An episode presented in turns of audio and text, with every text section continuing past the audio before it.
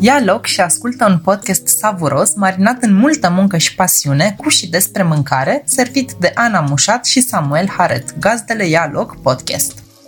Aveam noi o chestie în familie în care ne întâlneam la Lăcria, casa are o casă foarte mișto pe malul unui lac, un weekend și găteam împreună. Era o chestie exact desprinsă din filme, ziceai că e un film de Nora Ephron sau ceva. Eram fiecare cu our significant other acolo și găteam împreună. În episodul de astăzi ajungem la Noeme, unde Carmen Diaconu ne primește în bucătăria ei. Am povestit despre tot ce aduce Noeme în industria Horeca din România, despre schimbările prin care au trecut, ce înseamnă un fine dining casual și multe alte lucruri interesante pe care te invit să le descoperi mai departe. Bună, Carmen! Welcome! Bună! Bine ai venit în sufrageria noastră, practic! Mulțumesc și bine v-am găsit, guys! Ce faci? Cum ești tu? Sunt bine, plin service, cu treabă și sper să rămân așa. V-a surprins să pregătiți? V-a luat pe pregătite ieșirea din COVID? Sau aveți mulți clienți în perioada asta? Cum e la voi? Și da și nu.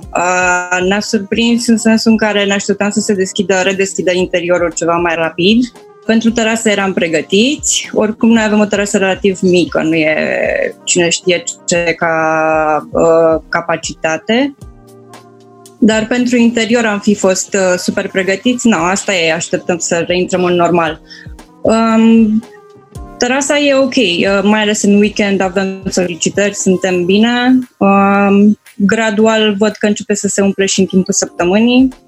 Dar cred că are de-a face cu faptul că am schimbat puțin conceptul. Am trecut de la casual fine dining pe meniu mai comfort food, mai un pic altfel. Și cred că oamenii sunt tentați, sunt interesați de schimbarea asta, de shift-ul ăsta. Deci te-am prins într-un moment bun pentru podcast. Yep. Menționam mai devreme shift-ul de la fine dining. Hai să o luăm puțin cu începutul. Sunt sigur că mulți dintre ascultători te și vă cunosc.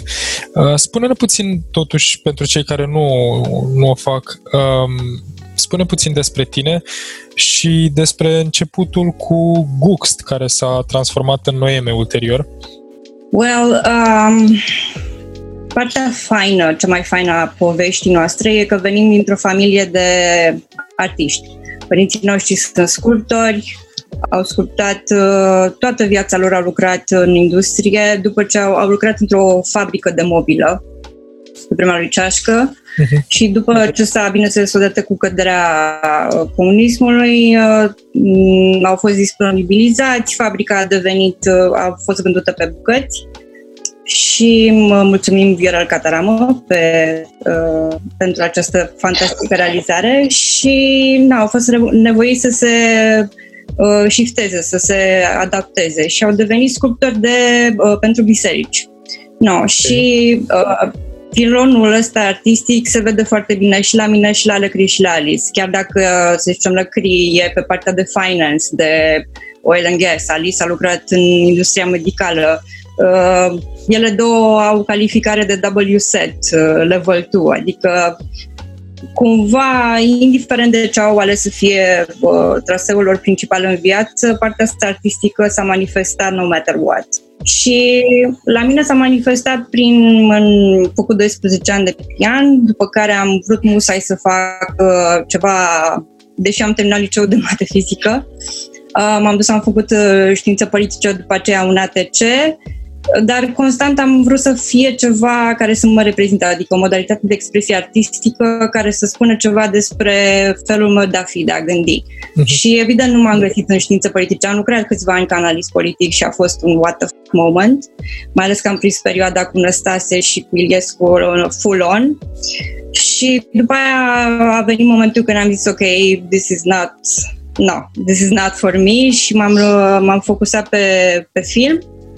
M-am dus, mi-am făcut studiile, mi-am făcut toate temele, a fost un huge disappointment pentru că în țara asta, dacă nu alergi după bani constant, după finanțare, n-ai nicio șansă să faci film și mai ales film de calitate. Vorbim la nivelul de festival de Berlin, de Veneția, adică vorbim de chestii mai altfel, nu de mass production, mainstream crap.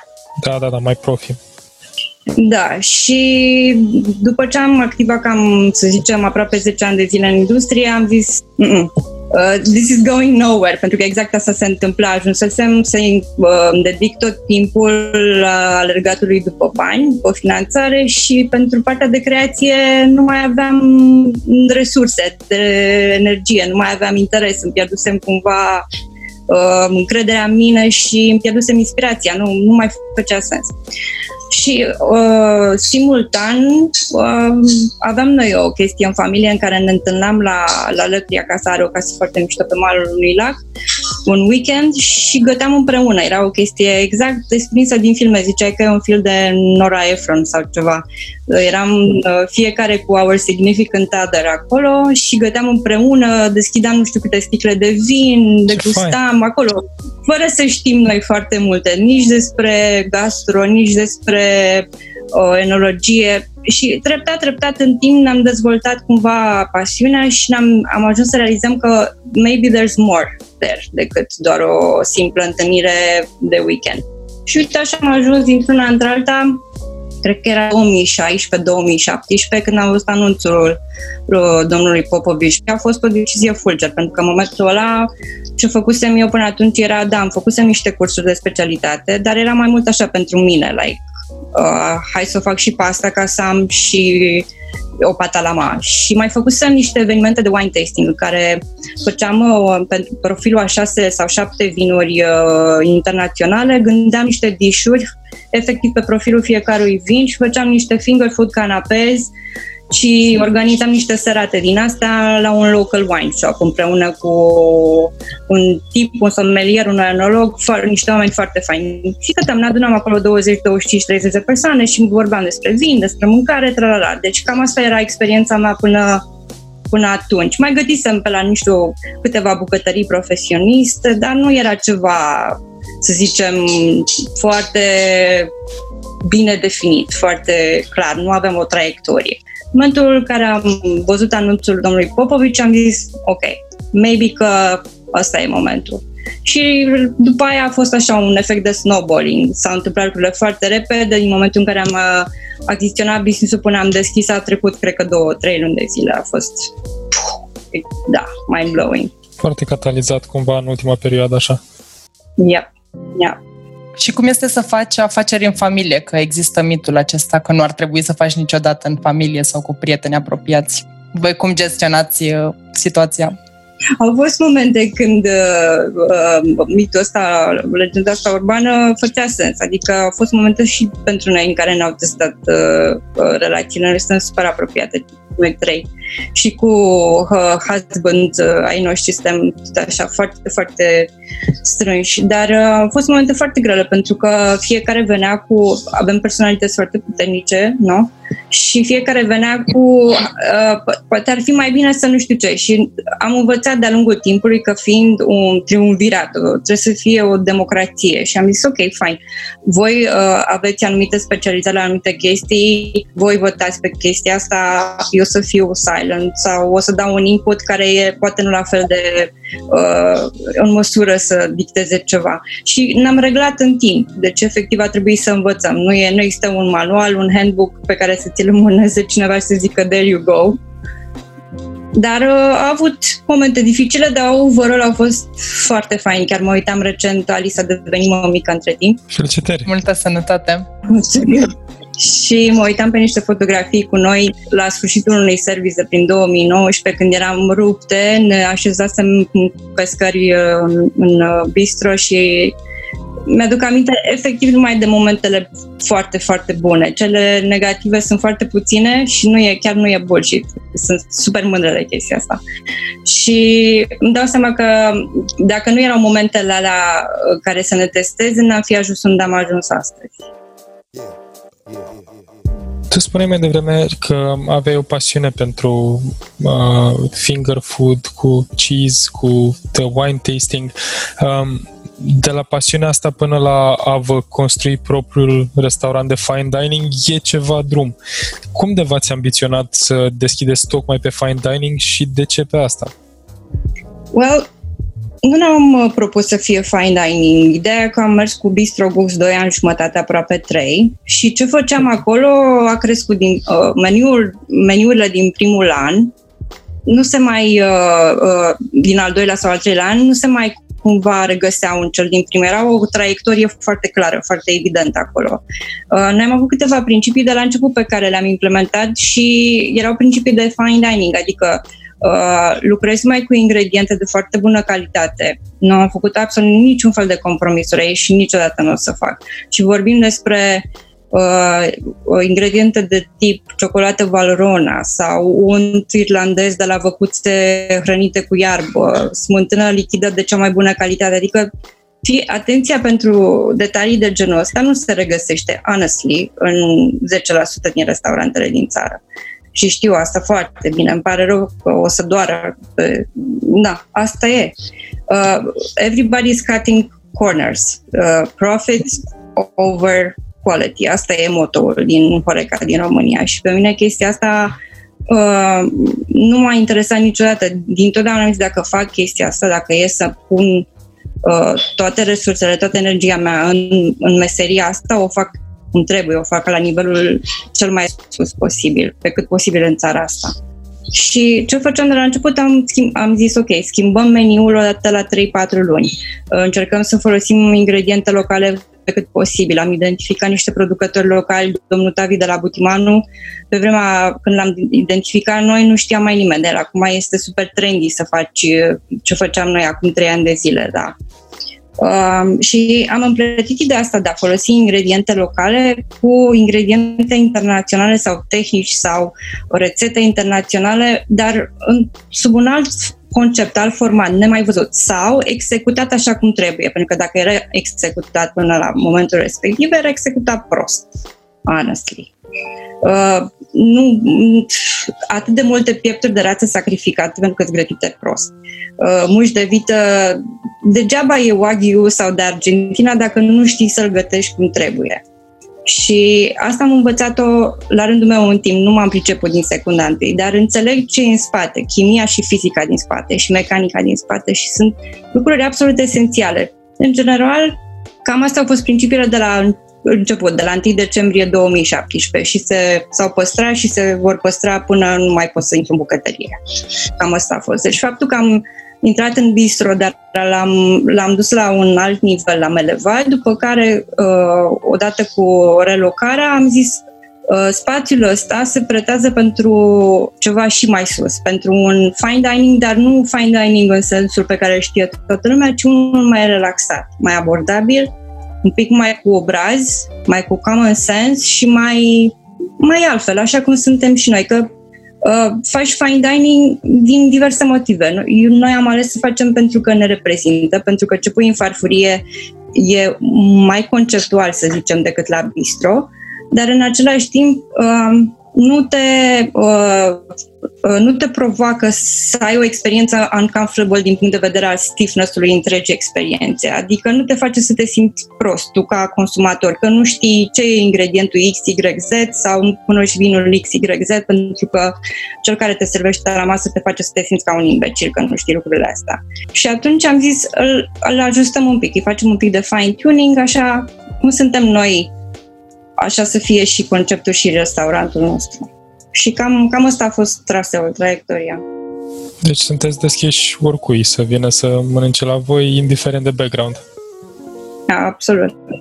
Voi ce relație aveți cu clienții voștri? Aceste schimbări au fost făcute în funcție și de ce feedback ați primit? Am făcut la un moment dat, dar asta deja era foarte puțin timp înainte de deschidere. Am făcut un mic focus group și cu niște clienți ai noștri fideli și le-am spus cam în ce direcție am vrea să mergem și erau foarte încântați și ce au ținut să menționez a fost: vă rog să nu vă schimbați atitudinea asta de mă duc la cei mai buni prieteni ai mei acasă să mănânc. Asta se temeau că vom face pasul spre atitudinea aia formală și vom pierde din șarmul, farmecul ăla de restaurant pe care îl vizitez de 50 de ani de zile și pe care îl voi mai vizita încă deci înainte.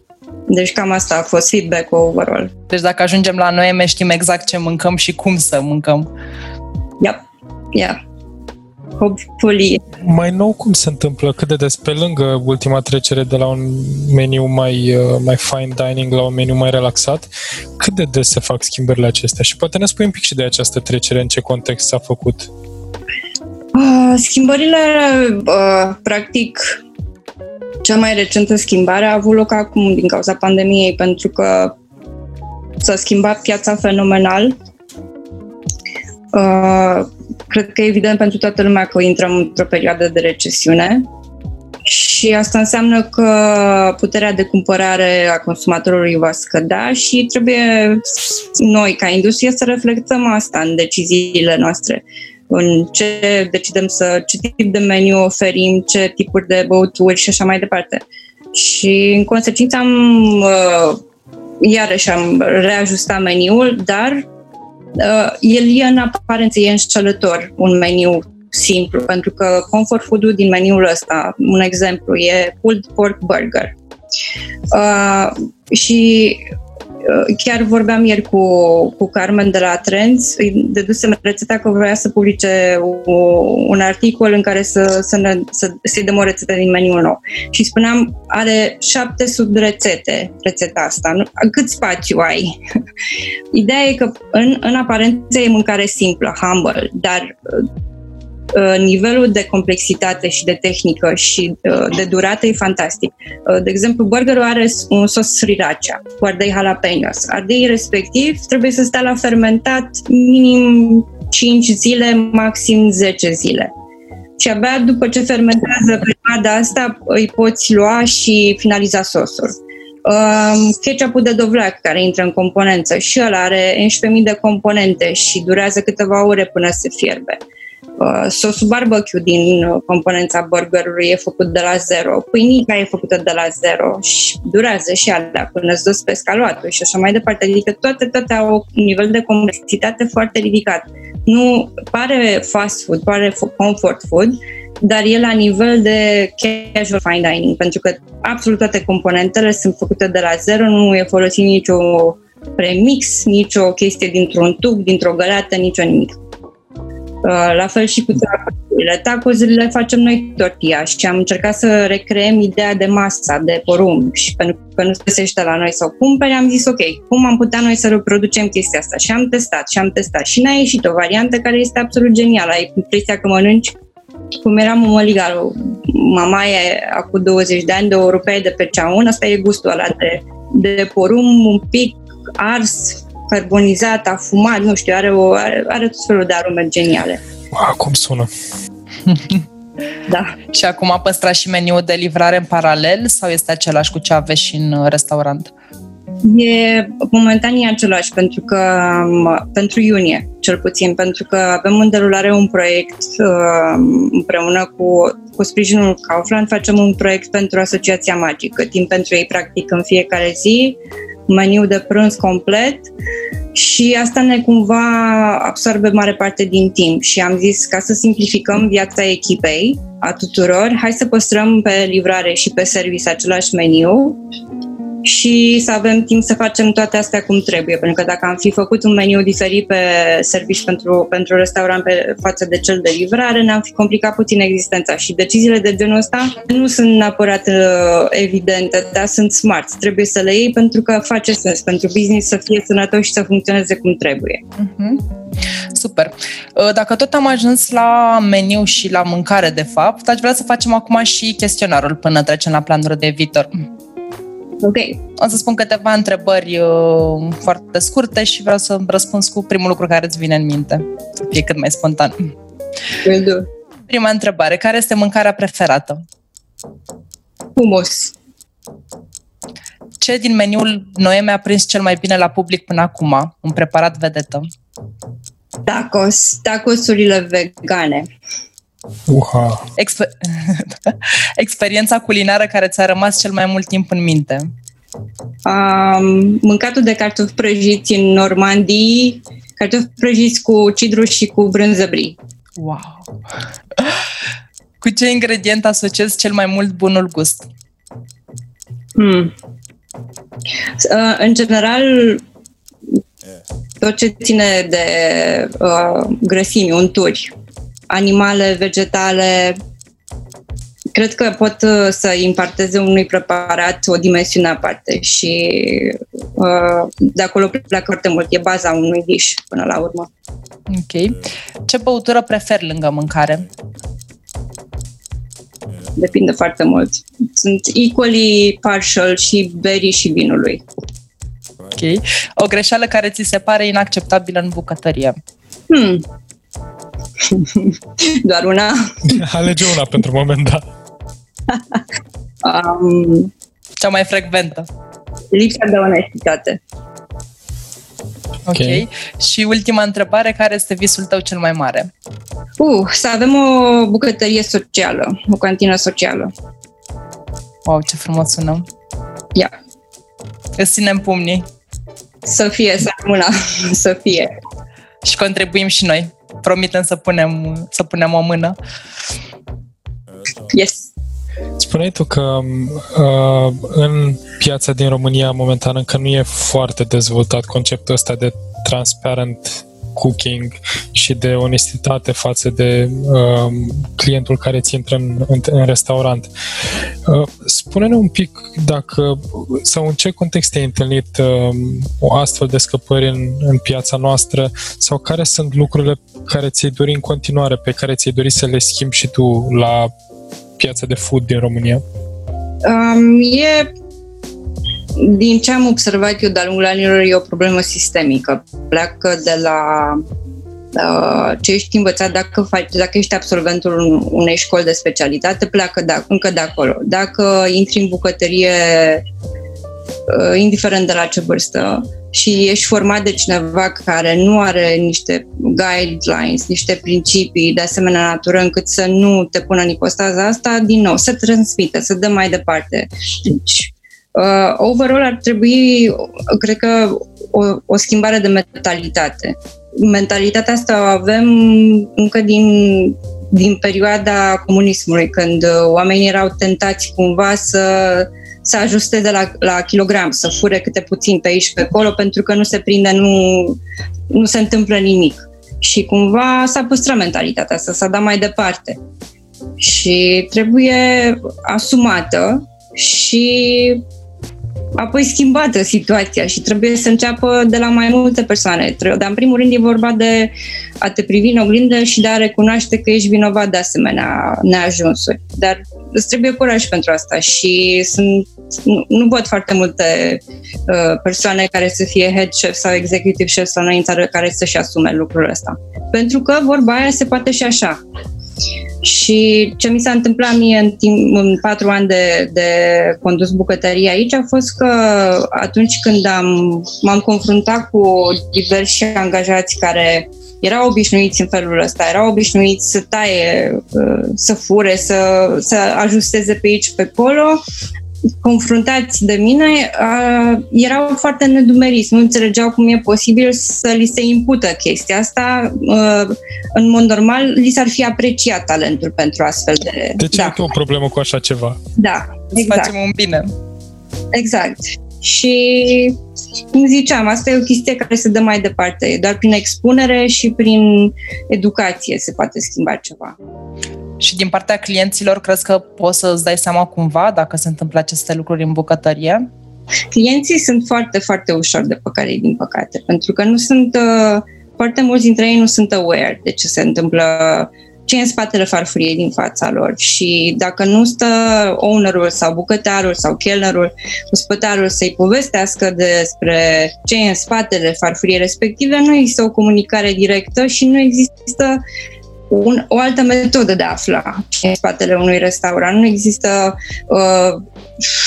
materiale de specialitate online, nu există, dacă există niște emisiuni TV de specialitate, sunt bullshit-uri, sunt show-uri de cooking care nu au niciun pic de substanță și nu reflectă absolut deloc adevărul din back of the house unui restaurant. So, tot glitz and glam-ul ăsta și glamour-ul ăsta pe care l-am creat pe partea de entertainment ne face nouă defavoare, pentru că nu e nimic glamuros într-o bucătărie. Dimpotrivă, toată lumea știe că muncești 12, 14, 16 ore pe zi. Toată lumea știe că necesită o tărie psihică extrem de mare. Și cu toate astea mă uit la cei tineri care vin cu pretenții de eu sunt deja bucătar. Ok, hai să vedem dacă ești într-adevăr deja bucătar. Și eu sunt deja bucătar, dar îmi permit să spun chestia asta după ce am primit niște acolade, într-adevăr, dar nu acoladele mi-au dat voie să-mi spun asta mie, ci faptul că am avut atâți clienți în restaurant și atât de mult feedback pozitiv imediat.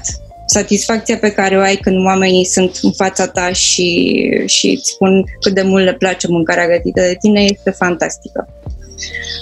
So, I don't know, e greu, e foarte greu să ajungi să-i povestești omului din fața ta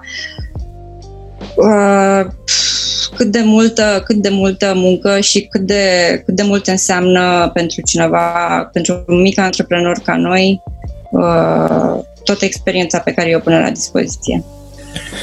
Ce planuri de viitor aveți voi, Carmen, pentru perioada următoare? Wow! Ținând cont de ce s-a întâmplat cu pandemia, sincer, o să luăm one day at a time în momentul de față, pentru că e foarte greu să prevezi, ținând cont că e și sezon estival. Până la toamnă va trebui efectiv să ne ajustăm pe măsură ce trece timpul.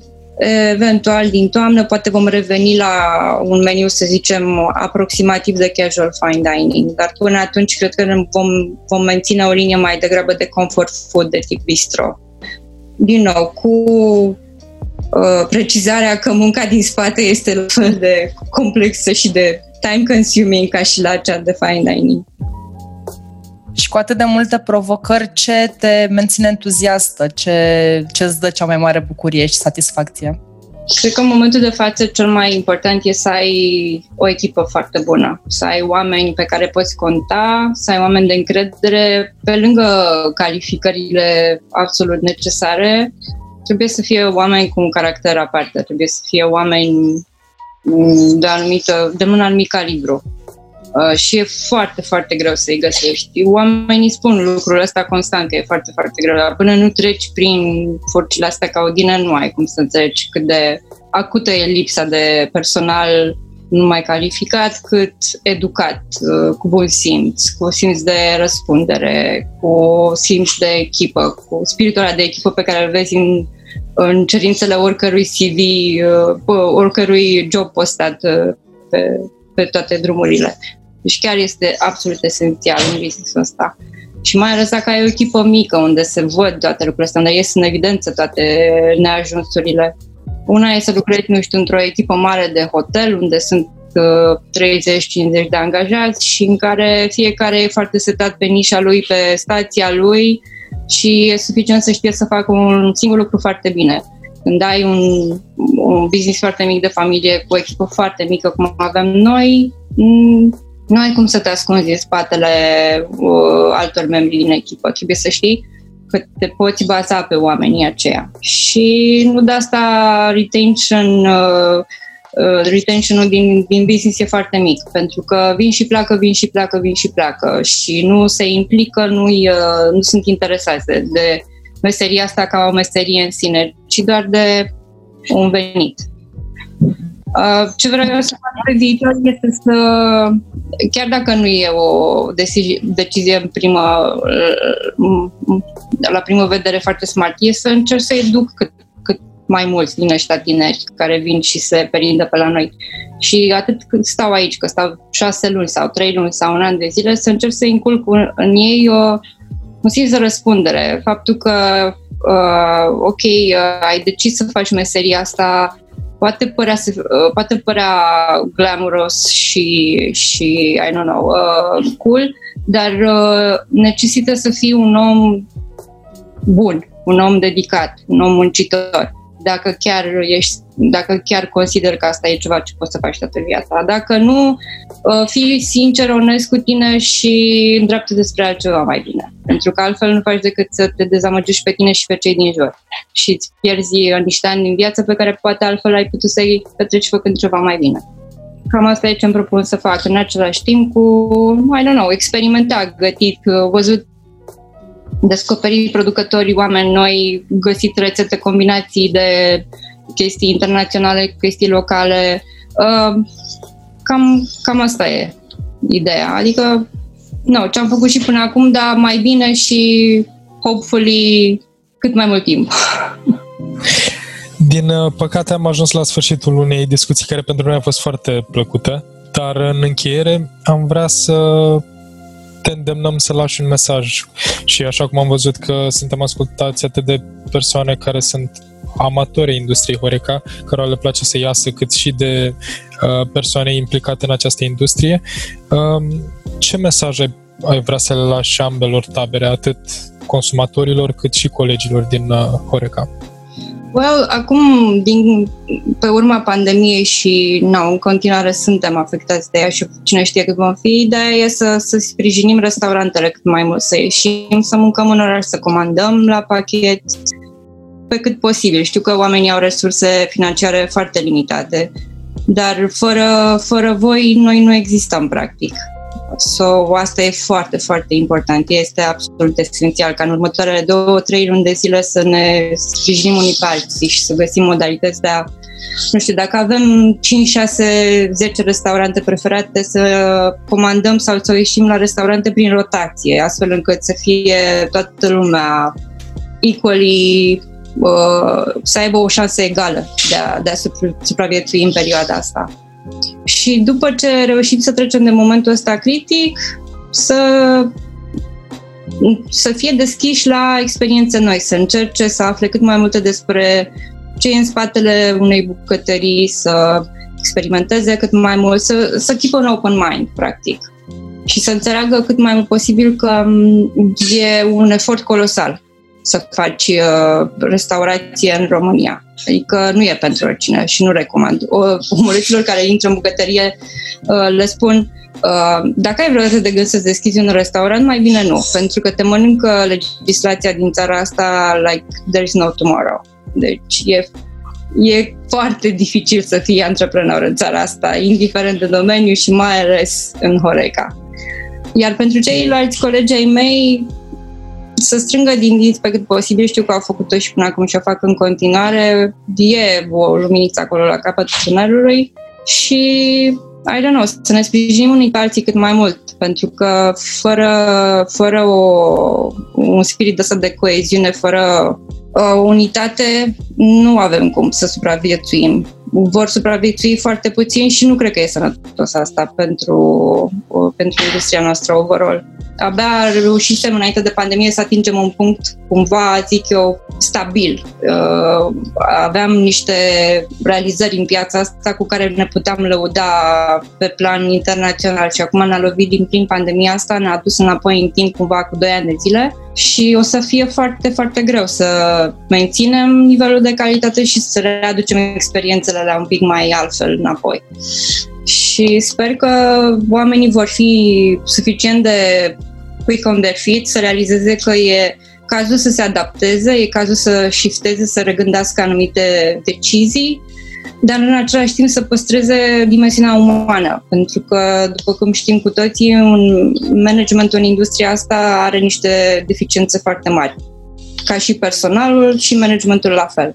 Și asta înseamnă să-și trateze angajații cu respect, turele de 16 ore să nu mai fie, să nu mai existe și dacă există, să existe cu a doua zi liberă sau a treia zi liberă, să le plătească oamenilor salariile normale, decente, fără întârzieri la plăți. Practic, atitudinea de corporate pe care toată lumea o ia în derâdere ar trebui foarte clar aplicată și în domeniul ăsta, pentru că vorba aia funcționează și dă rezultate și tratăm oamenii ca pe oameni. Cam asta e ce vreau să le zic. Mulțumim mult de tot, Carmen, pentru timpul acordat, pentru poveștile foarte plăcute. Mulțumesc din suflet. Și mulțumim și pentru informațiile din spate. Cu mare drag. Acesta a fost Ia Loc Podcast, găzduit de Ana Mușat și Samuel Haret. Ne poți asculta pe Spotify, iTunes sau oriunde asculți tu podcasturi. Susține-ne cu un follow, like sau share și urmărește-ne și pe pagina de Facebook ialoc.ro, unde ne poți lăsa orice întrebare sau mesaj. Pe data viitoare!